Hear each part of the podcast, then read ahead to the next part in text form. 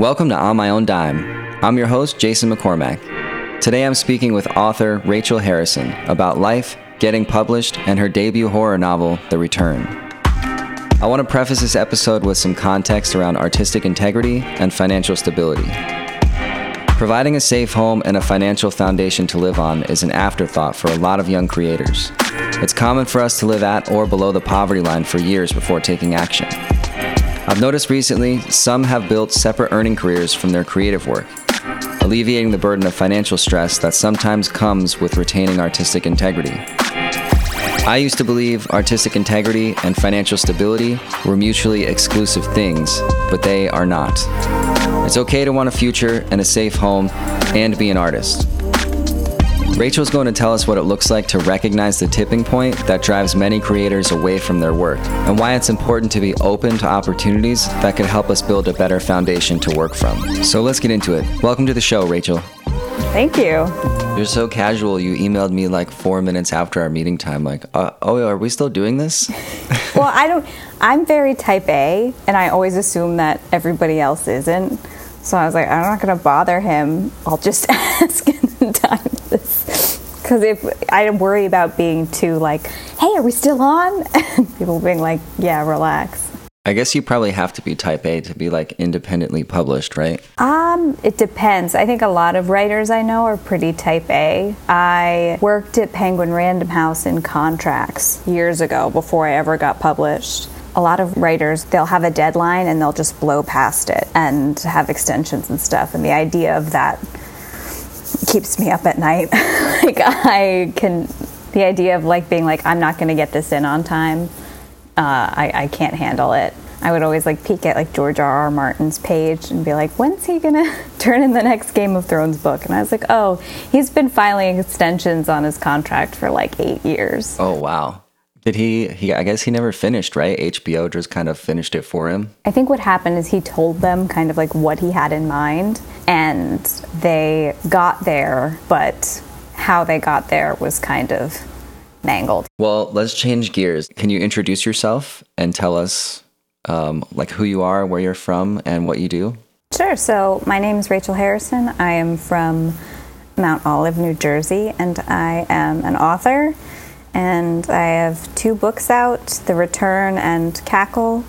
Um, and I've also written some short stories um, Goblin, Good Bones, and The Veil, which is uh, available via Audible. Oh, I didn't know about your short stories. That's exciting. The short stories, two are up on my website. You can just click them and read them. And then The Veil, I think you have to have a subscription to Audible to listen to that one. Okay. I know you worked in publishing first, but do you want to take us from like working in publishing full time to publishing your first book? Sure. Um, so I think it's interesting, and, and when I was listening to your episode with Ray earlier, I think it's really fascinating just how different people get involved with art and their paths. And my path, like most, was very messy.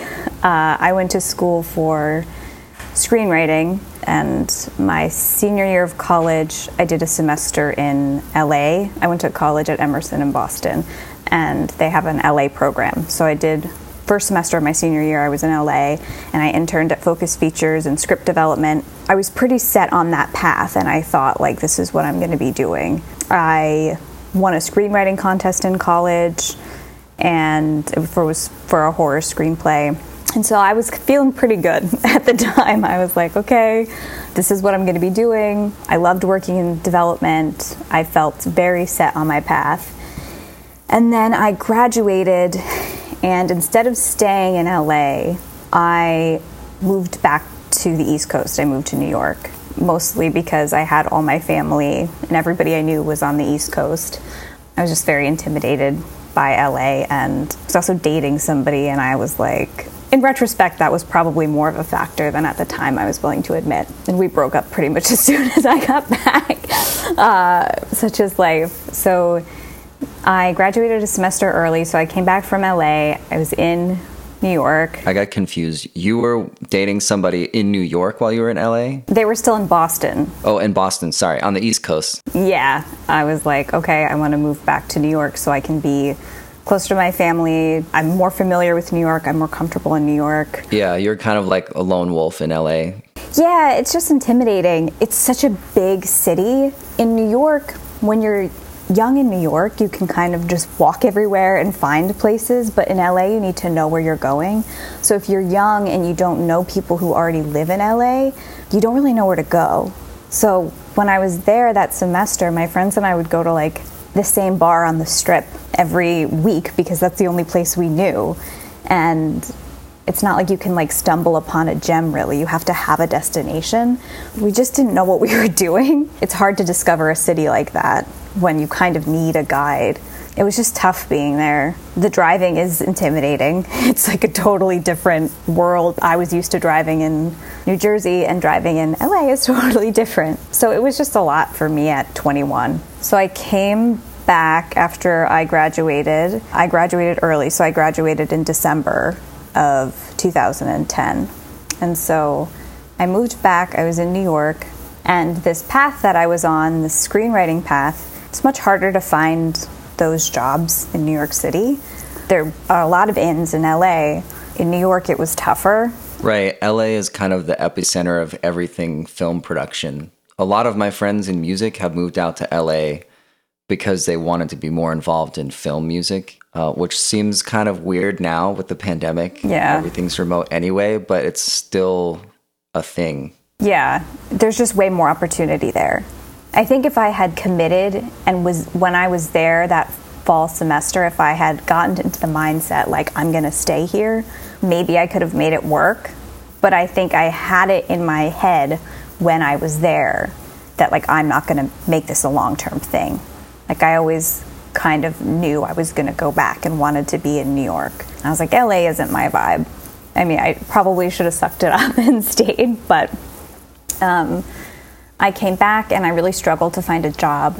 Instead of like waiting for the right opportunity, I was pretty panicked about not having something right away. So I just kind of took the first job I got, which was um, as a production assistant on the Newlywed Game, which is still on the air. At least it was in 2011. It was not a glamorous job. I was commuting into the city from New Jersey.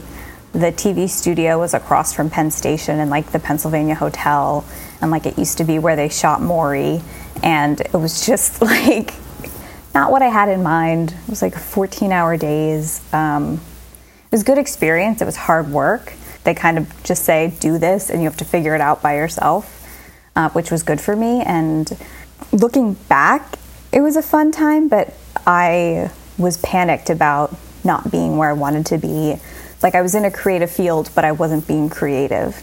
And I didn't know how to map being a production assistant on a game show to being involved with screenwriting or any creative part of film and TV. So that would keep me up at night. From there, I worked on another game show again, it was one of those things where, okay, like I'm 21 on my own and I need money, so I'm just going to take whatever job I can get, whatever opportunity. And that was another game show. And then after that, somebody I had worked with on the Newlywed game was working at a lighting design company, and they needed like a essentially like a front desk person. And I needed money, so I took that job. And at the time, I'd moved to Astoria with one of my friends, and so I was living in Astoria and I was working at this TV lighting company, and everyone there was miserable and was a lot of turnover, at least in the production side um, in the office. And I was just sitting behind a desk all day for like 10 hours a day. I didn't get any natural light, there was no windows, and basically was just answering phones. It sucked. And especially because living in New York City just is like a whole other layer of tough. Yeah. Because everything is so expensive. But when I moved to this city, I was paying 850 in rent a month, and I think my subway pass was like 100 bucks. And like I had two roommates, and I lived in Astoria, but I lived off the train. It was a nice apartment. I don't know if you could find that now. And I I often wonder like how anybody is an artist living in New York City because it's so tough. Like even if you're like out all the way out in Bushwick now, can you find an apartment that's $800 a month? Like I probably wasn't very good at searching, but I couldn't find that in 2012, 2011. I was renting people's living rooms. Like I was paying rent for people's couch. yeah, I would pay like 450 a month to sleep on somebody's couch who I found on Craigslist. yeah. In general, I'm kind of bitter about that whole situation, but I think that's a big jaded millennial problem. Perhaps. but um, it was frustrating, and especially because you know if you graduated anytime after 2008, the job market was tough. Yeah. it was really hard to get a job, and I would sit at the lighting company. I hope they never listen to this, but I would apply. I'm sure they knew. I would apply to jobs all day, and I remember telling my mom like I'm, I'm miserable. I was depressed, probably because I had zero sunlight and because I was stuck in this job that I wasn't fulfilling. I wasn't on a career path. I was panicked. It felt bleak. And I would tell my mom about it, and she'd be like, Well, are you applying to jobs? I'd be like, Yes, like you have no idea. I'm applying to like 50 jobs a week and just sending resumes into the void. And it just felt impossible to climb out of this hole. And when you're in your early 20s, everything feels permanent. As you get older, you realize like nothing is permanent. And once you get out of certain situations, you look back and you you have the, the hindsight to know like, of course, that wasn't forever. But when you're in it and you're showing up to this place you don't want to be every day, it's tough. And I was writing at the time, and that was kind of when I transitioned to writing prose instead of screenplays because I thought, well, maybe I'll have better luck writing prose and getting short stories published. Screenwriting and writing prose are very different. I've always had a lot of ideas. Like I grew up watching The Twilight Zone. I always have like big hooks that might work in a screenplay, but writing prose, it's it's different. So it took me a while to get to the point where my work on a sentence level was developed. And while I was doing that, because I was working this job I hated, writing felt desperate. It felt like this was my way out and I needed to do it and it needed to work or else I was going to be at this miserable job forever, which kind of made writing not fun anymore. I don't know if you've ever experienced that. Because you needed it. Yeah. Uh, yeah, I mean, there were definitely times like the last internship I did because every time I moved to a different studio, I you you start at the bottom again, and I had bounced around to like seven or eight. My last one, I was just so over being treated that way all the time. It, it was pretty frustrating, but I felt like I had to take that because there was nothing else for me unless I wanted to keep being a lifeguard for the rest of my life. Yeah. So, but but that didn't really pan out very well. Like that particular one, the hours, the treatment, it just got worse and worse. The whole team was in their early 20s. So I was like one of the oldest people on it. I think I was 24 and the owner was 23 and the rest of the people were like 21, 22. Um, which felt really great when we were starting. There was just a lack of maturity and a lack of like foresight when it came to planning projects and we were building the studio. So that was a, a mess. It was fun, but it wasn't professional, you know? Uh, and then Yeah. we moved the studio across town and things got even worse. They were really fun, but like I wasn't treated like a professional and things didn't happen in professional ways. So there was a lack of maturity there and the frustration just I that was the last internship I ever did. And after that I've just done like my own projects for myself which is why I've always needed a full time job because that doesn't really cover any any of my expenses. So, but the flip side is since I don't work for anybody, I just make it for myself. I get to be doing projects that I care about. It doesn't often feel like work for me anymore because I know I don't need it to pay my bills. Because of that, also like my work work, it, feels very hard to show up sometimes. I relate to that. So after I finally got out of the lighting company I worked at, I took a temp job at McGraw Hill, the textbook publishing company, and I worked in contracts. And from there, I was able to get a job at Penguin Random House working in contracts, which felt exciting because I would show up to work every day and you walk through the lobby and there's just these two story high lobby with all books and bookshelves. And it I, I, felt like I was getting closer to being somewhere I wanted to be but I was still just in contracts so it wasn't creative but it was good experience and I loved everybody I worked with and it was a great environment and I loved that job but publishing doesn't pay very well which is an industry wide problem that gets talked about a lot, but I don't know how much the needle is moving. Living in the city, you need money. like it was I wasn't getting paid a livable wage to live in New York City. I don't know anything about the publishing industry. Could you maybe give your two cents on why? Like who's making the money when books sell? If it's not writers and it's not people in publishing, who else is there? Some writers make good money.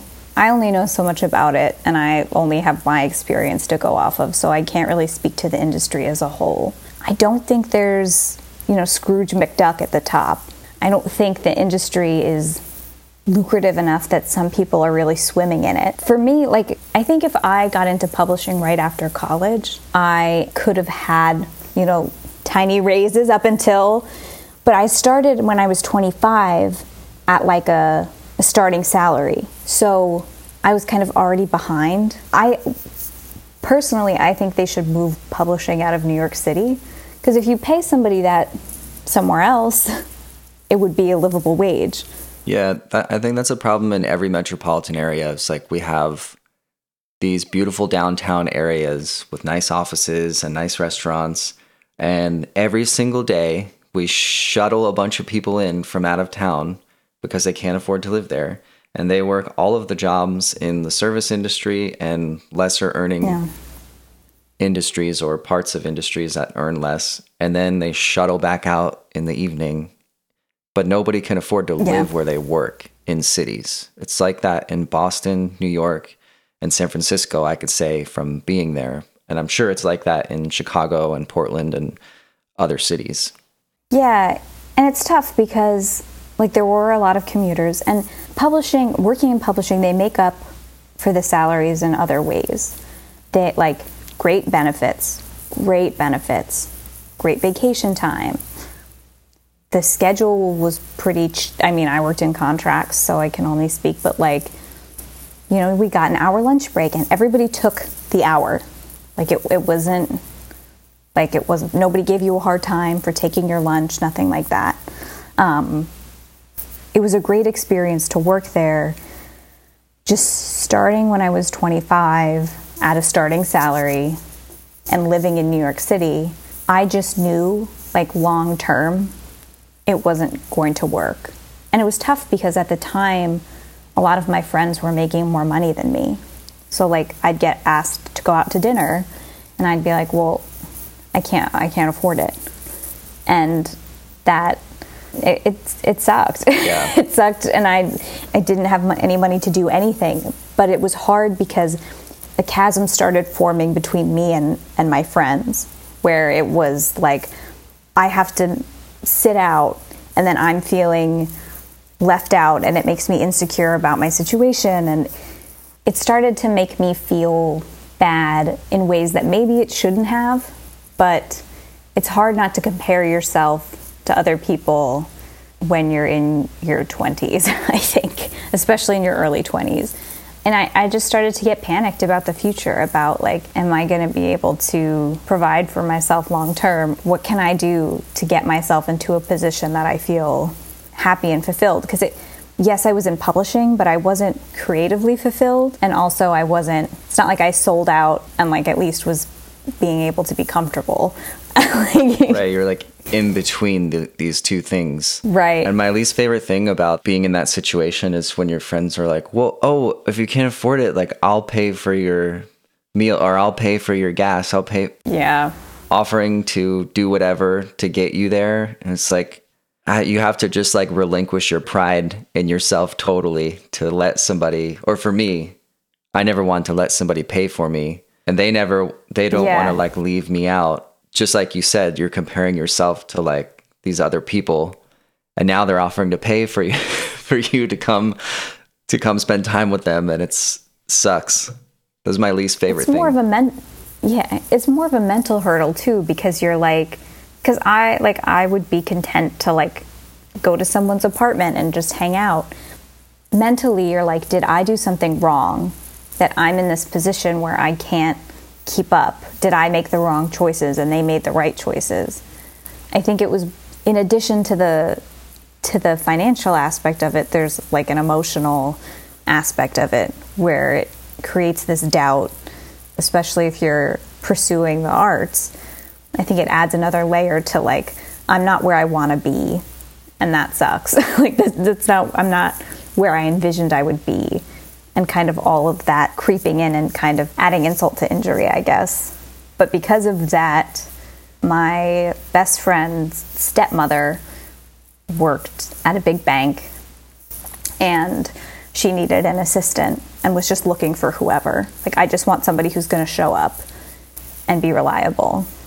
My friend passed it along, and I was like, okay, like, that's going to pay me more than I'm making now. Like, I'm not going to have to stress out about whether or not I can afford deodorant. Like, yeah, I'll, I'll check it out. Like, I, I, and it was the best decision I ever made because when, like, when I was growing up, I was like, it would be my worst nightmare to like work in a corporate office.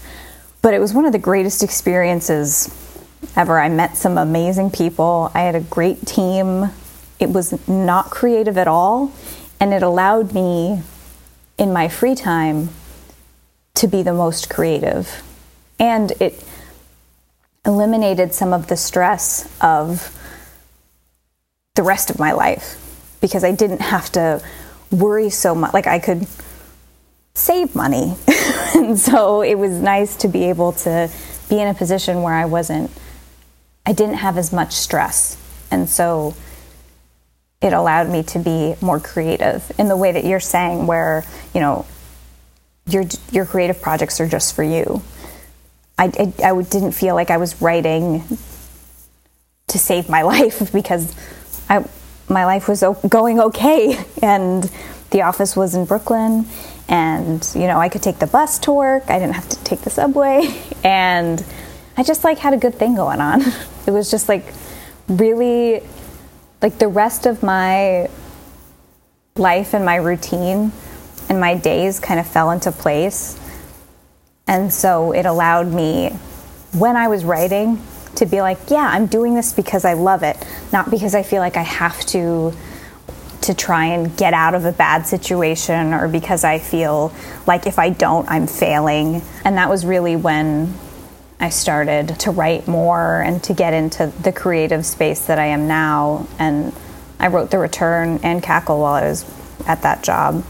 So that's kind of like a very, very long answer to your original question of how I got to to be where I am now. I like long answers. and in the last like 4 minutes, that was so densely packed with stuff I could talk about for hours. I think that illustrates too this unique not problem, but this thing that happens where like you're just putting out this huge volume of resumes to try to find something that would allow you to do the work that you want to do um, and allow you to cover your expenses and just kind of take some of the stress off. And nothing was sticking. And then a little further down the road, somebody's like, hey, I need an assistant. So it's a little bit of somebody you know. But the key thing is like just an actual opportunity instead of like into the void, just like shelling out resumes, which feels like the only thing I've had several periods in my life where it's like that felt like the only thing I could do because I didn't have any genuine opportunities in front of me except to lifeguard or teach swim lessons or do something else of a similar wage. But that opportunity is like a lot of times what's missing for people. Yeah, I got, I mean, it was in, incredible luck. And really, it was incredible luck. I couldn't be more grateful that it fell into my lap, basically.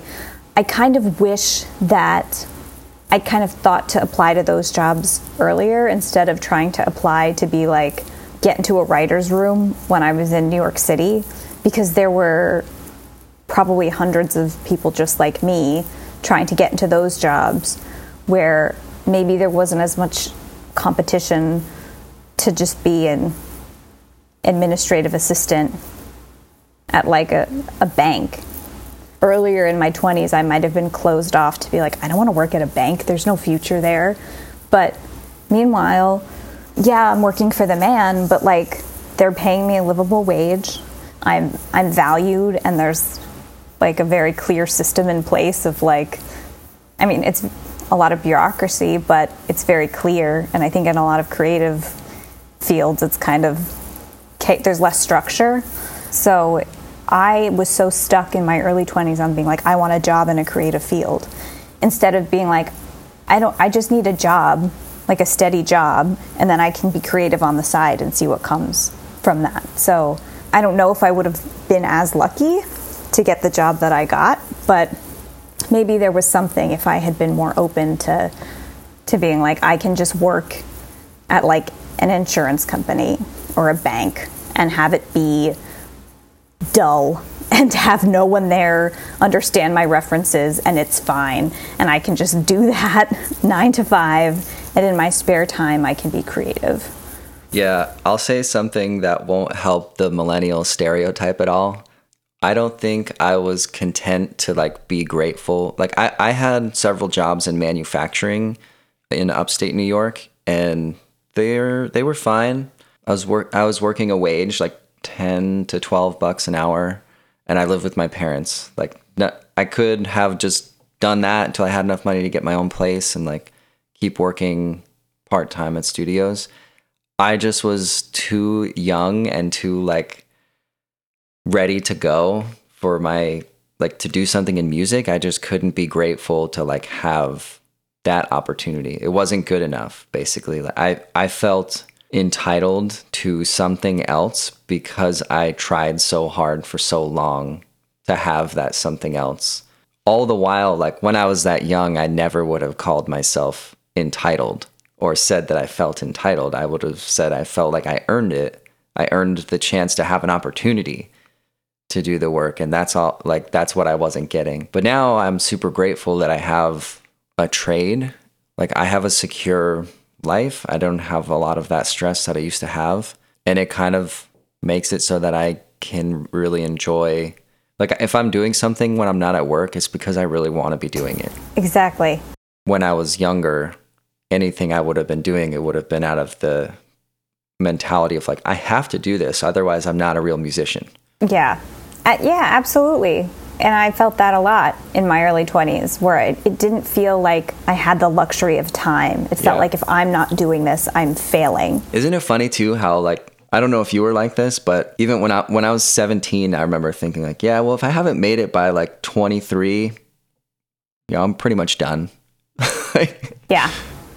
I wanted to be on those like 30 under 30 lists. Yeah, I really thought that like everybody should make it by the time they're like like before their mid 20s if you haven't made it, you're not going to. Whatever made it means. Yeah, it definitely felt like I was up against the clock.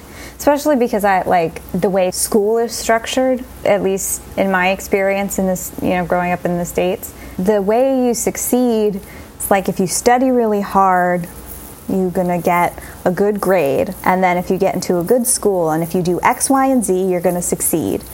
I absorbed all of that and went into college and thought, if I do X, Y, and Z, I'm going to succeed. And then I did X, Y, and Z, and then I graduated, and I was like, oh, I'm like, it's four in the morning and I'm in a TV studio carrying something that's like my weight, like alone. And like, how did I end up here? Like, this isn't, and I'm, again, like, as we were talking about being entitled, like, I'm so grateful I had that experience because it made me tough and it, I like to work hard and it made me feel good and it was rewarding. But I think at the time there was a lot of panic about, you know, if, if I had known then that, like, if you keep going, you're going to like reach some of your creative goals. I would have enjoyed it 10 times more because I would have been like, okay, like the worry would have been gone. But as I was doing it, I was just like, all I could think of is like, I'm supposed to be you know, in a writer's room or like working on screenplays. And, you know, instead I'm like getting coffee burns on my arms. like, so. It's very hard to look past the opportunity cost of what you have to do yeah. versus what you wish you were doing. No matter how old you are, I think. Like, I still have trouble with that. Every time I get sent away for a few months at work, I'm like, it's just really hard for me to look past, like, okay, I immediately process what I'm going to miss. Like, if it's Christmas or like springtime when the waterfalls are running or stuff like that. It's just the first thing that happens to my mind is like the opportunity cost of what I'm going to miss. And definitely when I was younger, if I had to take a full time job, I always saw just what is this costing me for creative opportunities? Just not being available, basically. Yeah, absolutely. I think when you're younger too, like now, a few months doesn't seem quite as scary. But like when you're 20, you've only had so many a few months. so it feels longer. Now the years go like that, but I want to back up and ask you something about what you said earlier, how when you're screenwriting versus writing prose, there's a lot different. So when you're writing a screenplay, it's different on a sentence level. It's a lot of short, choppy, they are here, they are going there, this is what the set looks like, setting in a few sentences, and then dialogue, dialogue, dialogue, Oh, dialogue. so it has to be dialogue, like dialogue. anything that's not dialogue has to be very concise. There are some screenplays I think where they, they get a little bit more verbose, but generally it's high concept. It's like a minute a page, so a two hour movie would be 120 pages. It's not as much on the page. It, you have to accomplish more with less. And then when you're writing prose, at least for me, the transition was difficult because in college we were kind of taught, like, all right, you come up with like a log line. It's you know jaws in space. Like you're trying to like be concise and come up with something that's you can describe in a sentence that people are going to go oh that sounds great. And so when i would sit down to write short stories i'd be like okay. And i'd come up with some like really really high concept thing like all right there's these people in a long distance relationship but then they invent teleportation and like their relationship is going to fall apart because now they can be in the same place and they're not going to miss each other. And i'd come up with this like idea that i'd be like okay that's a cool idea. And then i would just kind of like write something but i wouldn't on a sentence level it wouldn't flow well or i just didn't care about how i was telling the story. It would just be like this is the concept and i'm going to execute the concept i wasn't taking care about the artistry of creating it. It was sort of i can visualize it and i have this cool idea and i'm going to put it on paper instead of really taking care of my craft. Because screenwriting is a different craft. It just didn't quite translate. Like i'd have this big idea and it would just fall flat on the page. And i didn't understand why for a long time i would submit stories they would get rejected and i I just i didn't understand what i was doing wrong and then I took a class. There's this, um, it's like a publisher slash school, I guess, in the city called Catapult, and they have like six week courses. And I took a class with an author called Rebecca Schiff. It was something about like how to create a good sentence, and that class really like shifted how I approached my work. It just like changed everything about how I sit down and think about when I write how I craft a sentence, how I approach like concept is different now too. And so that was a big shift. And then after that, it still took me a couple of years to really get to a, a place where I felt like my work was good enough. Would it be okay if I read something from the return? Sure. Because I think maybe this is the result of what you're talking about. Yeah. It's really short. At first, I think it's the echo of my cries, but it isn't. It's a deep, growling, fast approaching. Two yellow eyes in the complete total darkness. They find me, and I feel nothing, not even fear. So that's its own paragraph. And then the next section, you find out that it was an ambulance. So does that kind of illustrate, like, you know, you could have just said, and then there was an ambulance? Yeah, it, that's exactly what I mean about like in a screenplay, you would say there are two like yellow lights and it's an ambulance. It wouldn't matter what the character thinks that the, they are. unless you wanted to have like a shot of it like it looks like something else, but that would be like visual effects.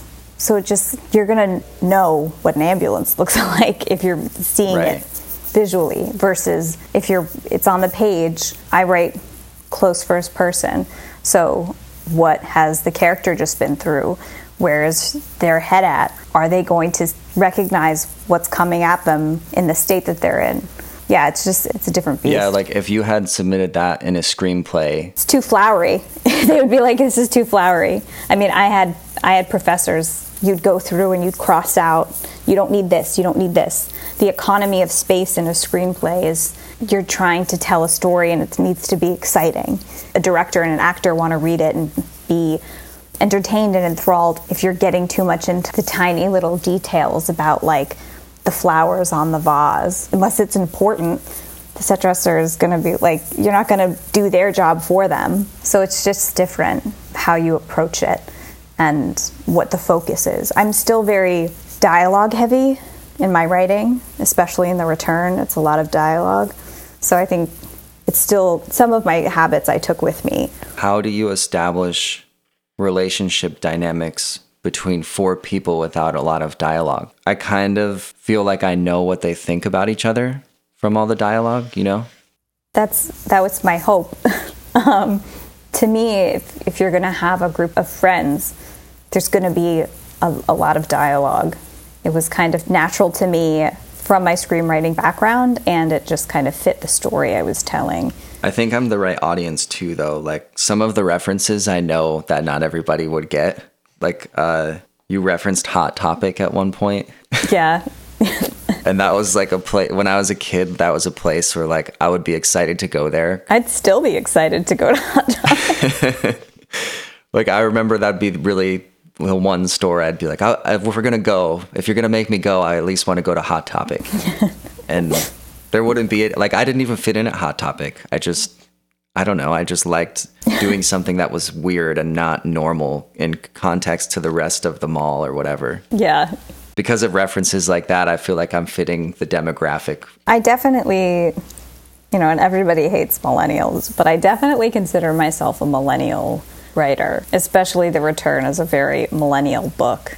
I like being a millennial. I am what I am, and I write what I write, so I'm fine with it. I, I embrace it. I've had that conversation over the last couple years with different shops that I've worked at. Well, first of all, it's always like, wait, what's somebody always walks in and is like, am I a millennial? Like I was born this day, am I a millennial? Like what am I? Just to like set the stage, there are multiple interpretations about what exactly the date range is to consider yourself a millennial, but there's a lot of gray area there. But most of the guys my age feel that they fit into it. And uh a lot of like once the conversation gets rolling about like somebody makes a, a comment about how shitty millennials are the conversation gets rolling and it always turns to what we just did. People telling stories about their early 20s and about how they they had a really hard time like finding jobs and getting established. Only now do i have friends that are like purchasing homes or shopping for homes and talking with my brother he reminds me sometimes too. We kind of got skipped over for a lot of stuff too. Like just keep that in mind. Like we didn't have a lot of job opportunities. We didn't have a lot of relief when it came to the student loan crisis, if you want to call it that. Yeah. But that always is where the conversation goes to. And that's been with like two or three different shops, which I've had like five or six different groups of people having this conversation. It always goes to like, well, we were kind of skipped over. People realized that there were a bunch of problems that needed to be addressed, and they addressed them after we were done with them. Yeah. And I think it's it's tough too because we grew up in the 90s and for the most part things were pretty great in the 90s. We grew up in like Nickelodeon Pop Tart paradise. yeah. For me, a lot of people I know, their parents didn't pursue the arts because they felt like they couldn't. So they encouraged their kids to pursue the arts. Um, I know for me, my mother didn't pursue an artistic path. She was always so encouraging of me pursuing an artistic path. And it felt doable and it felt reasonable for me to have those dreams. And then to kind of have that bubble burst. I'm very lucky to have, you know, had parental support and to have grown up watching MTV and like feeling like I was safe for the most part. So I can't really complain. It was just, I wasn't prepared for the harsh realities of the world. And I think they were pretty harsh. It was the combination of not having been prepared and having had the whole, why do I want to call it repression? Recession. Regression? Yeah, yeah. What is it called? Recession. It is a little bit of all those other Recession. things. though. yes. or resulted in. that. Yes. it was I think it was the combination of those things. Like pursue your dreams, children, and then we're like, "Okay." And then we graduate and they're like, "Sorry." I got a lot of like, what's so hard? Yeah. I don't understand what's so not from my parents at all. My parents were very supportive. My family's very supportive. Outside my family, I did get some, you know, what's so hard? And I find it relieving when we get into those conversations. I, it's relieving to be reminded. Maybe we didn't just, it wasn't just like we messed up and made the wrong choices or whatever. It was also a lack of opportunity and a lot of turmoil in the economy. But certainly, I, I think it would be hard for our parents' generation to relate Yeah, and I think that's kind of also what I get into in the return, where I think previous generations, there seemed to be more of a blueprint. To me, I'm glad that that's not my path. Like, I wasn't expected to get married right away or to have children or, you know, to settle down and get a house when I was 22. I'm very grateful that that wasn't an expectation that was put on me and that I wasn't pressured to do that or made to feel wrong for not doing that. But when I graduated, my close friends, they all took completely different paths. Because of that, I think it like it's not like we all graduated from our like women's college and like moved into the same neighborhood and like we're able to maintain those friendships. Like I think maybe past generations had an easier time of well now we're going to have kids and be friends with like everybody in our mommy's group it was a little bit more chaotic and you know i had one friend who had got married and had kids right away. I had one friend who moved to los angeles. I had two friends who were in the city with me and one was an actress who was working as a waitress and we lived together but i never saw her because she was gone nights and i was gone during the day. So it was just this like strange chaos uh, and because we didn't have set paths there was a lot of comparison a lot of jealousy a lot of things that i didn't really know how to deal with and i don't think they knew how to deal with and we struggled to be honest with each other about how we were feeling because I think there was a lot of shame in the choices we were making and where we were at. Part of that was, you know, some of my friends were doing better and could like afford to do certain things and go on vacations and my friend who had kids was like, "Why aren't you visiting me?" and was like, "I can't. like I can't come and visit you. Not it's not cuz they don't want to." There's just a lot of like a lot of struggles and a lot of feeling alone. None of us knew how to talk about it. And that's basically how the return came to be. The origin story of that book was me trying to talk about those things. Come on back next week as we continue the conversation about some of the characters and inspiration for Rachel's book, The Return. I recommend reading it before you listen next week. In the show notes, there's a link to Rachel's website, rachel harrison.com. You can find her novels and short stories there. Please leave us a review if you have time. Thanks for listening to On My Own Dime and have a great week out there on planet Earth.